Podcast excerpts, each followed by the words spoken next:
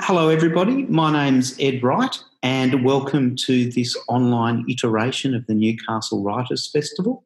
Um, to begin with, I'd like to acknowledge the Awabakal people, who are the traditional owners of this country that we're actually standing on, but virtually projecting from, and um, the elders past and present of, of the Awabakal people.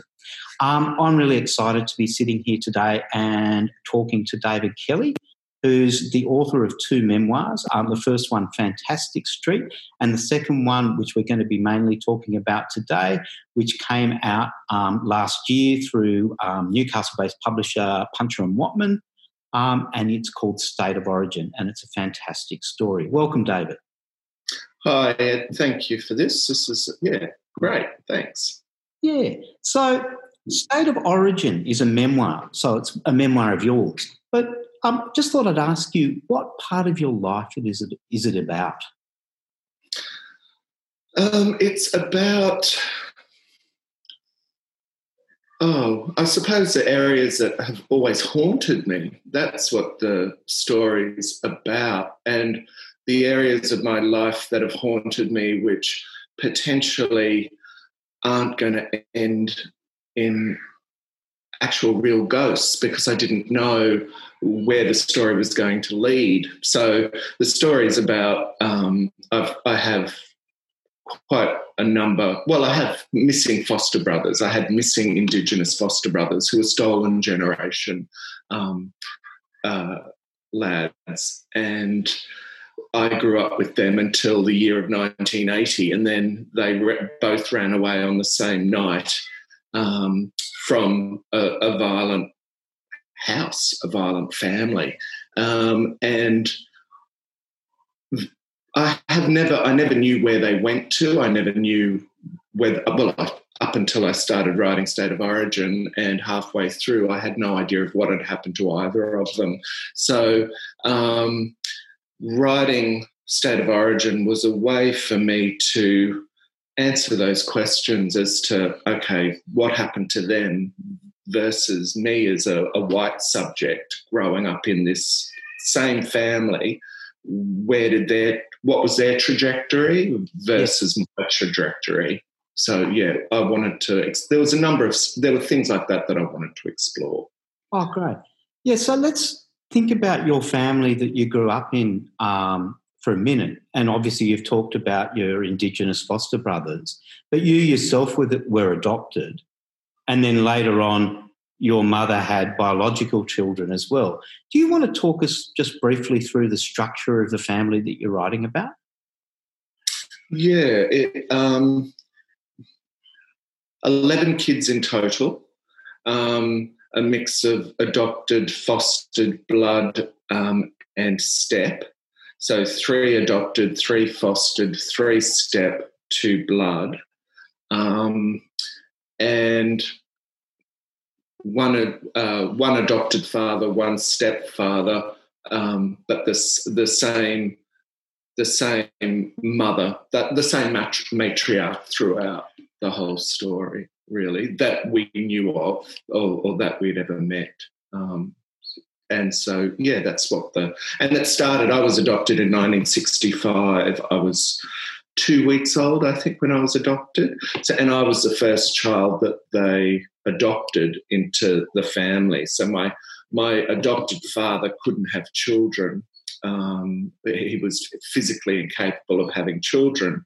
But kept that information to himself. And so my mother started adopting and fostering. And I'm not sure if some of that was in revenge for him not telling her the truth about his physical capabilities. So, in a space of a few years, there were six kids, three adopted and three fostered. Um, and he worked on he worked for the Queensland Railways. So yeah, he didn't have very too many sick days back in the seventies. And that's a rapid sort of um, a rapid accumulation of children as well. And you know, you as the first, like it's kind of interesting in the story how sort of you know you particularly as the protagonist of the story are having to kind of constantly defend your um, position in the family from um, new interlopers. Yes, I had to protect my turf as being the first, not the firstborn, but because two years after I was adopted, then the first uh, Lindsay is fostered and brought into the family. But Lindsay um, was is two years older than me. Was two years older than me. So I was first in the family, but instantly I'm given this brand new older brother, and so that sets up a whole lot of um, drama around well who's first in the family? Is it the first in the family or is it the eldest in the family? And that led to a lot of um, yeah sibling rivalry sibling sibling rivalry that dominated my childhood with with with with that brother definitely with lindsay. So yeah. Yeah so, so and so there was a lot to explore. I wanted to to focus on I wanted to focus on those energies as well and just how myself as a subject, especially a white subject in this family, how I played that game um, of almost like chess. It was a there was some real Game of Thrones moments basically in that whole um, yeah. There was some amongst the kids. There were Game of Thrones moments definitely and you all had your kingdoms in the backyard, which are actually um, trees in the backyard. So everyone had their own tree, which became their place of, uh, I suppose, of privacy if they chose, but also where they could invite other people up to join them in their trees and everything like that, which is quite a wonderful moment in the book. And I just thought around that, just to give the, um, the viewers some idea of, um, you know, how, how wonderfully you paint this picture. If you could maybe just get you to read a little bit from it. Yeah, sure. Um, I'll probably read uh, the backgrounding information that sort of sets up the the story oh, um, without giving too much away. Um, uh, and it's called On My Eighth Birthday. Uh, there are four types of trips we take north across the Brisbane River pick up a baby for adoption, take delivery of a child for fostering, visit the Queensland Museum, go to the Brisbane Exhibition Grounds for the annual show called the Ekka. Otherwise, we stay south side. For Karen, Beth, and me, the three adopted, there's no remembered before our north side pickups no memories of mothers' smiling faces leaning down and tucking us in. It didn't happen. We draw blanks when we try to remember who our real parents are. We were newborns. The upshot of this is we can while away hours and hours imagining the true identities of our real mothers and fathers. But this has to be done in secret so our adopted mum and dad don't get upset and think we don't love them. The fostered, on the other hand, have real memories. Lindsay, if he can be bribed, tells a story of holding onto his mother's hand and being chased through the bush by something that catches them and pulls him from her, and he never sees his mother again. Until he saw the policeman, he says he thought the things chasing them were lions. On my eighth birthday, after the hip hip hoorays and the traditional birthday story of how, as a newborn, I had hair the colour of pumpkin, Mum's hand stops mid slice through my birthday cake. She says she has something important to tell me about the woman who gave you that orange coloured mop. Mum's eyes are filled with gifts. Your birth mother. My body turns to fizz. Molly, Dad warns, are you sure he's not too young? Mum regards Dad for two seconds and then he's dismissed. I know her real name and one other thing. My mind turns to fizz. Now, don't get too excited, Mum warns, sliding the first slice of cake in front of me, because I'll tell you all the details when you turn 18, when you're old enough. The fizz is gone. It takes all of my concentration to reach out and lever up a spoonful of cake. What if you forget? I ask pretending not to care. I won't forget, she replies. She plates cake slices for my spellbound brothers and sisters. I've written it all down. I can't maintain the act. She is telling me to wait 10 years. The cake in my mouth turns to grit. I once saw a movie about a beautiful evil queen who chokes to death on the sand that's filling up her dead husband's pyramid. So awful was her death that I went to the library and borrowed books on ancient Egypt to find out if the story was true. I still don't exactly know, but all of a sudden I can't breathe. That's not fair, I yell, shucking out of my chair. Molly, Dad throws up his hands and leaves the table. Now see what you've done? And this is why I'm not going to tell you, David, Mum says, ignoring him. You're not old enough and you've become hysterical. But why did you say anything? I wish I hadn't, but this would have been your birth mother's job to cut your birthday cake. She must be feeling terrible right now. Please tell me a little bit more. Please, please. One thing, that's all. Just one thing, and then you must not ask me until you're 18, okay? Okay. The nurses, when they handed you over, said that there was something interesting, something out of the ordinary about your birth.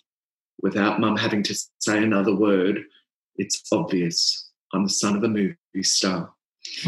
I can't wait 10 years. I need to know now. While mum does the dishes and dad relaxes on the couch, I stretch up my arms and fake a yawn. I amble out of mum's field of vision and wander down the carpet runner. Lindsay is the only one who's watching. Two bedside cabinets stand like sentries on either side of her of the double bed. Mum's side is closest to the door. Like a trainer putting his arm into the mouth of a circus lion, I slip my forearm into the open bottom drawer and start to feel for paper objects, expecting at any moment for my hand to scrape against a rough tongue. What do you think you are doing? Mum's voice freezes the room. Looking for my birth mother? I'm your mother. The muscles in her face twitch. She gave you up. She grabs my arm and pulls me from the floor. Do you hear me? Whack! If I ever find you going through my things again, you'll get a thrashing you won't forget. Now get to your room. She pushes me out, slams the door, and storms to the kitchen. Despite the humiliation of being smacked on my birthday, I can't stop thinking the information belongs to me. I will discover it another way, a secret way, if I'm the child of a movie star, a movie star had to come to Australia. I'll have to find someone to ask, an adult who won't get suspicious and alert mum. That's terrific. Thanks, David. And I mean, what's really curious about that sort of um, extract that you've just read is, you know, it's such a must have been such an enormous tease, you know, to sort of pose that possible solution and then withdraw it. Yeah, definitely. But it was, um, I mean, it also gave me the framework to write State of Origin however many years later as well, because it was, um, for me, the I had a lot of anxieties ar- around writing about searching for um, my Indigenous foster brothers because I was terrified of encroaching on their stories, taking taking their stories without any permission. Yep. Um, so for me, the uh, the way I tried to handle that was the primary focus is on how I'm implicated in the politics of that family dynamic. Um, I'm I'm I'm I'm highlighting uh, how whiteness um, and how privilege, which are kind of um, words that uh, uh, uh, those words have, are said a lot, um, but for me, they have, and for everyone, they have very real currency. So I had a way to actually tell the story of my whiteness, how I how I used that, and how that was implicated, and how that affected my Indigenous foster brothers. How even though we were all brought up in this sort of crazy, um, violent certainly at times, but also loving, also gave me um, beautiful moments um, that you know I'm, I'm dealing in now. I'm dealing with those now. Um, so yeah, it just gave me a way to tell the story of whiteness um, and tell the story and, and, show how privilege does operate, even on even when um, somebody's come from what others can consider nothing, privilege still works in, in that type of environment. Um, yeah. And yeah. certainly, I can imagine that way you as a young boy um, fantasize about who your parents might have been. So, can you talk a little bit about, you know, sort of you finished that extract talking about how you might have, you know, you were definitely the child of a movie star. Um, and that doesn't work out. Who do you think you are? What, well, then um, it morphs into so because there was uh, we each had our castles, our, our individual trees in the backyard, and they were sizable trees. We had a big backyard, so uh, most of us had the ability to climb our trees. Um, poor Paula was given, uh, sorry, poor, um, my, my, one of my sisters was given a, a, coffee bean trees, So you can't really climb a coffee bean tree. So she just had to make a nest under it. Um, but the rest of us, we could climb up into our into the branches of the trees. So, and kids' imaginations are such that it's so easy to turn um, a, tr- a climbable tree into a castle, into a, a ship, into a, a, spacecraft. It's just so easy. So for me, um, I guess a lot of what informed my imagination was midday television. Um, so, and a lot of midday television movies were um, Robin Hood or um, the Romanovs was a movie that I saw, and I think that that was, or it was some show about the Romanovs, and so I just sort of borrowed what I saw. So we were either, you know, typical cowboys and Indian stories, or we were Robin Hood and Maid Marian, or we were the Romanovs, and I, I seized upon the Romanov story because I could. It, it fed my imagination and we had Anastasia, who was missing. Um, so for me, it was just an easy joining of the dots. Anastasia is my missing grandmother or my missing great grandmother. So I just had to then find a way to link her disappearance from the assassination of her family and lead that to well how would she have gotten to australia well she was chased by the the, the russians her russian assassins and um, she had to basically give up my my mother, who then had to give me up because she had to stick with Anastasia. So it was very complicated and very convoluted. But um, yeah, children's minds can do anything with the story, basically, and that's what I did. Yeah, and I mean, it comes across in your book um, that there's a real warmth in a lot of the, the the experiences that you had in your childhood, but not all of them, obviously. And um, one of the great sort of twi- switches in the book is the arrival of Ron, um, your eventual stepfather, on the scene. And you know, you, you, you talk about that, and we've you've talked about the white privilege of it. Can you tell a little bit about how Ron changed the dynamics of your family? Um, violently. Um, um, in all sorts of every conceivable violence, actually. Um, so, and it probably, I'm not sure what it did to my imagination. Um, I'm not sure if um, being a writer, I can actually link it back to that sort of violent severing from one home environment where we were um, we left my father after he'd gone to work and um, then moved to the other side of the city. Um, and so from that from that moment of severance from one family home to a, a completely different house that wasn't a home, wasn't the home that I knew, and without my tree where I, I built so many different lives.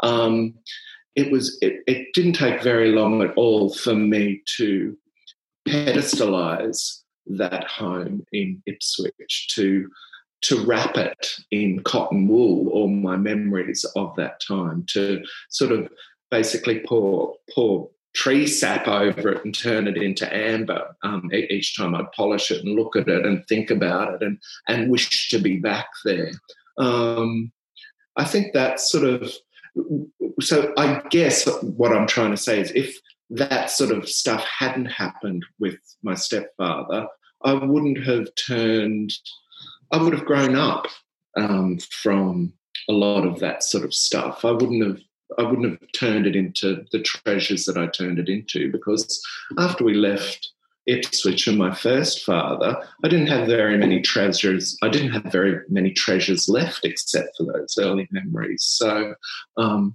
you you play with what you've got basically. Yeah, oh, that's really interesting. But certainly for your foster brothers, the arrival was of, of Ron was a far more um, oh, physically brutal experience, and and obviously, you know, there was some sort of racial sort of or racist um, attitude involved there. I'm not sure about. Um, yes, definitely language, um, but it was more, I think, he saw. So, in terms of uh, whiteness and privilege, for example, so I'd be punched, I'd be kicked, but they'd be attacked with planks of wood. So there's that. I'm privileged to just be kicked and punched. They, because they're the older, um, probably smarter, more switched on to other things that were going on in the house. Maybe he just had to get rid of them. Um, and also, they were those. My foster brothers were getting bigger, so there was a potential for them to get to a point where they could physically have come for him. So he had yes. to sort of get rid of them. I don't know. I don't know what the rationale behind his violence to them, but um, it had the desired effect, and they ran away on the same. And the the boys, um, they're half brothers, true half brothers, um, but they'd never gotten on really either because um, Errol was much more personable than than Lindsay in a way. Um, and so Errol had found a way to sort of sidestep the hierarchy, and everyone loved Errol. Um, everyone loved Lindsay, but Lindsay just didn't have the same sort of uh, personality, I suppose. So mm. um, they didn't particularly get on at all. Um, so even though they ran away on the same night, they didn't run away together. They ran up the same. They ran away up the same street in the middle of the night. I watched them from my bedroom window. They'd invited me. Errol had invited me to go with him, um, and that's one of my greatest regrets that I didn't go with him. Um, but I knew um, I'd be better off staying. Mm. but they ran away on uh, opposite sides of the streets, not talking, um, not but just on opposite sides of the streets, running away. Um, so I guess um, as violent as and awful as that was, and they were thrust out into a world as young teenage boys, and God only knows what that could have set them up for, mm. um, which I didn't know. Um, it got them out of that house. It got them away from this, you know, our, our stepfather. So I think. And how long after that was it before you started looking for them? Well, every t- so I fled Queensland as soon as I could, basically, um, because it was a Joh Bjelke-Petersen time frame. So, um, and also uh, it was uh, HIV, AIDS was um, beginning, and in Queensland there were um, draconian laws introduced that gay men couldn't congregate um, in pubs or they could face arrest. Um, there were police raids. There was um, uh, it was pretty well everywhere that type of stuff. It was also in New South Wales, but being gay was legal in New South Wales. It was illegal in Queensland. So anyone who reached a certain age got the hell out of Queensland. So I got the hell out of Queensland. But every time I went back, um, I would look for my brothers, whether it was from just walking around the city or because in those days, no one you didn't catch a plane to go back to Brisbane. It was the overnight bus from yeah, yeah. Um, from Central Train Station. So. Um, you know, as soon as the train hit the train hit the outskirts of Brisbane, or the bus hit the or the Greyhound bus, or um, I think the cheapest bus line then was um, what was the cheapest bus line? Doesn't matter. McCafferty's, I think. Olympic. Olympic was the cheapest. Um, so the uh, yeah, I'd always keep an eye on the window to see if I could see either of them. Um, and also, there was no internet, so finding anyone was impossible. Um, really. Um, Were there any clues in those intervening years about where they might be? Um, I'm just trying to remember. I think my mother saw um, Errol at the Cleveland Strawberry Festival one year, um, and they hugged. But so it, I knew he must have still been in Queensland, but I had no other detail because my mother would have been at the Cleveland Strawberry Festival with her um, second husband. So I can't imagine Errol would have stuck around too long to tell yeah. her what was going on in his life. But um, I knew he was alive, um, or I thought he would be alive. So um, yeah, but you couldn't you couldn't approach any sort of government organisation and, and get detail about somebody.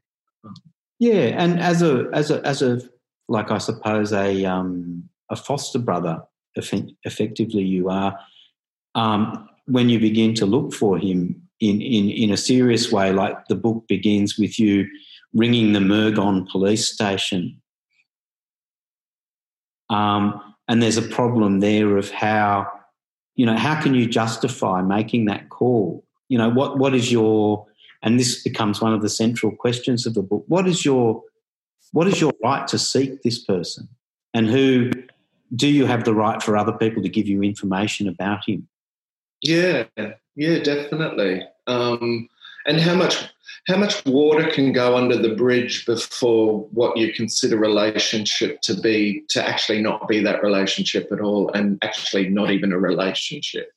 Um, so with so my heart was always telling me, yes, he's your foster brother, and a lot of the time I would just conveniently even leave off the word foster. In my heart, it would be, yes, he's your brother, he's your brother. But he's stolen generation. He's not my brother. He's um, he was a, a, a, a, baby stolen from his mother's bosom and put into um, foster care. And, and somebody then came along after a number of years and fostered him. Um, same with same with Lindsay. So he was stolen goods, um, and it's that sort of interesting thing around stolen goods. If you buy stolen goods, even if you're not even particularly aware of who they're stolen from, but you don't even even have to have an idea whether it's st- stolen goods. And we are talking about human beings here as chattel. Um, uh, you're still guilty of something. So even so the the fact just swallowing that the government line, the hook line, a hook line and sinker that we're going to give these people a new, better opportunities. But beneath all of that, and my mother knew it because we would have, we talked over the years around it that these were children taken from mothers fathers.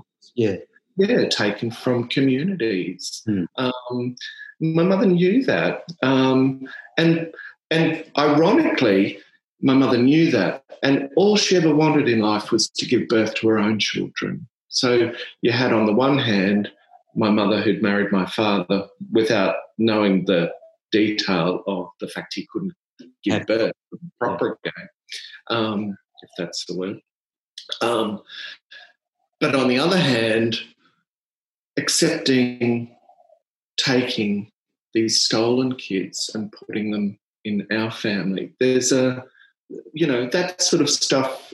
It pays to it pays to investigate that type of stuff because it's a um, it's a minutia of the of those types of relationship, which I think really highlight the the issues at the heart of all of this sort of stuff. Like what was really going on?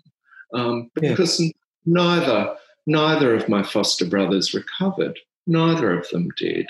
Um, and you could say the same for you know the myself, my other sisters, two sisters who were adopted. I'm sure there's there's issues there too um, with from having been adopted, given up, or whatever those stories are. I haven't ever investigated my own story like that, but on the scale of things, those stolen generation kids, that story is so much worse so much worse because Lindsay did have that story. He was chased down. He was chased down and and ripped oh, from his, yeah. his arm. So, um, and yeah, I mean, at the end of the um, towards the end of the book, there's a um, reunion with Errol. How, how how do you think both you and he felt around that, and also your sister who was there as well? Uh, um, uh, I think it was, well, it was profoundly moving. Um, it was profoundly moving. Um, and it, uh, the politics aside around who is who in any of these relationships um, was put on a back burner because it was an emotional time. So the emotional, um, the emotional implications of having these people brought back together into the same um, backyard for a barbecue, where um, the entire family uh, were together to to to reconnect with yeah. Errol. Um, the politics of that was aside, was put aside for a while and it was just emotional. So, and it was funny and it was um, heart rendering or yeah, it was heart. It was, it was, it was uh, an incredible moment. Um, but it also sort of marked something of an end for me around, okay, what happened in my family? What happened to this person? We found out what happened to that person. So um, I just I'm just pleased that you know Errol's still around and still alive, and he's, he's healthy, and he's gone on, and he's had um, a family of his own. Um, he's yeah, uh, yeah. I, I, love that he he survived. Um, he's got children. He managed to survive. He's alive now. He had children, so he he's a victor. Yeah, and and sadly, I mean, it's not really within the scope of this particular book, but you have told me afterwards that um, the same thing can't be said for Lindsay. Yeah, Lindsay. Um, well, and that's another um, aspect to that whole stolen generation story, which um, people well, people don't realise how the tentacles of those actions, how far they stretch. Um, so I, I delayed, no, I stopped my looking for Lindsay because in, ter- in terms of state of origin because um, I wasn't sure, I wasn't 100%, but I'd had been given some information that there was some uh, mental health issues um, going on. So I did thought, okay, no, I've got no, certainly have no right to go investigating and documenting finding somebody who um, may not want to be found. Yeah, may, because he's, he changed his name in very interesting uh, ways. So it sort of indicated that perhaps he didn't want to be found. So I set that aside, thinking, I'll come back to that later. I'll come back to that to later. I'll find Lindsay later. Um, and so when I found Errol, Errol was of the opinion that um, he sort of knew where Lindsay sort of was in the world. He was in he was in Queensland still, but he had not personally seen him for for a very long time. Um, and then when State of Origin came out last year um, in August, so I had the book launch. Um, we had the book launch and you launched it. Uh, I'd sent a copy of State of Origin to Errol and said, Yay, the book's out. And had he heard anything from Lindsay? And he said, he told me that he'd only recently found out himself that Lindsay had passed away in 2014. Oh. So the book was released in 2019. And one of my well, my foster brother, one of my foster brothers, had died five years previously, and none of us had known. None of us had known. What other family does that take place in? Yeah. I mean, uh, it's a real tragedy. And yeah, to not know what happens to lose your siblings in that way. Yeah. Anonymous yeah. is real is a real tragedy. Um, I think we're going to have to wrap it up there, David. But yeah. Sure. Thank you for chatting today. That's been that's just it's a wonderful book. It's warm, it's wise, um, but it's also cognizant of the tragedies and the injustices that have been perpetuated structurally in Australian society for some time. And um, it's a really great read, everyone. It's available at all good bookshops or through Puncher & Wattman online, and I can heartily recommend it. Thanks very much for coming on today, David. Thanks, Ed. Thanks, everyone, for watching. Take care. Okay.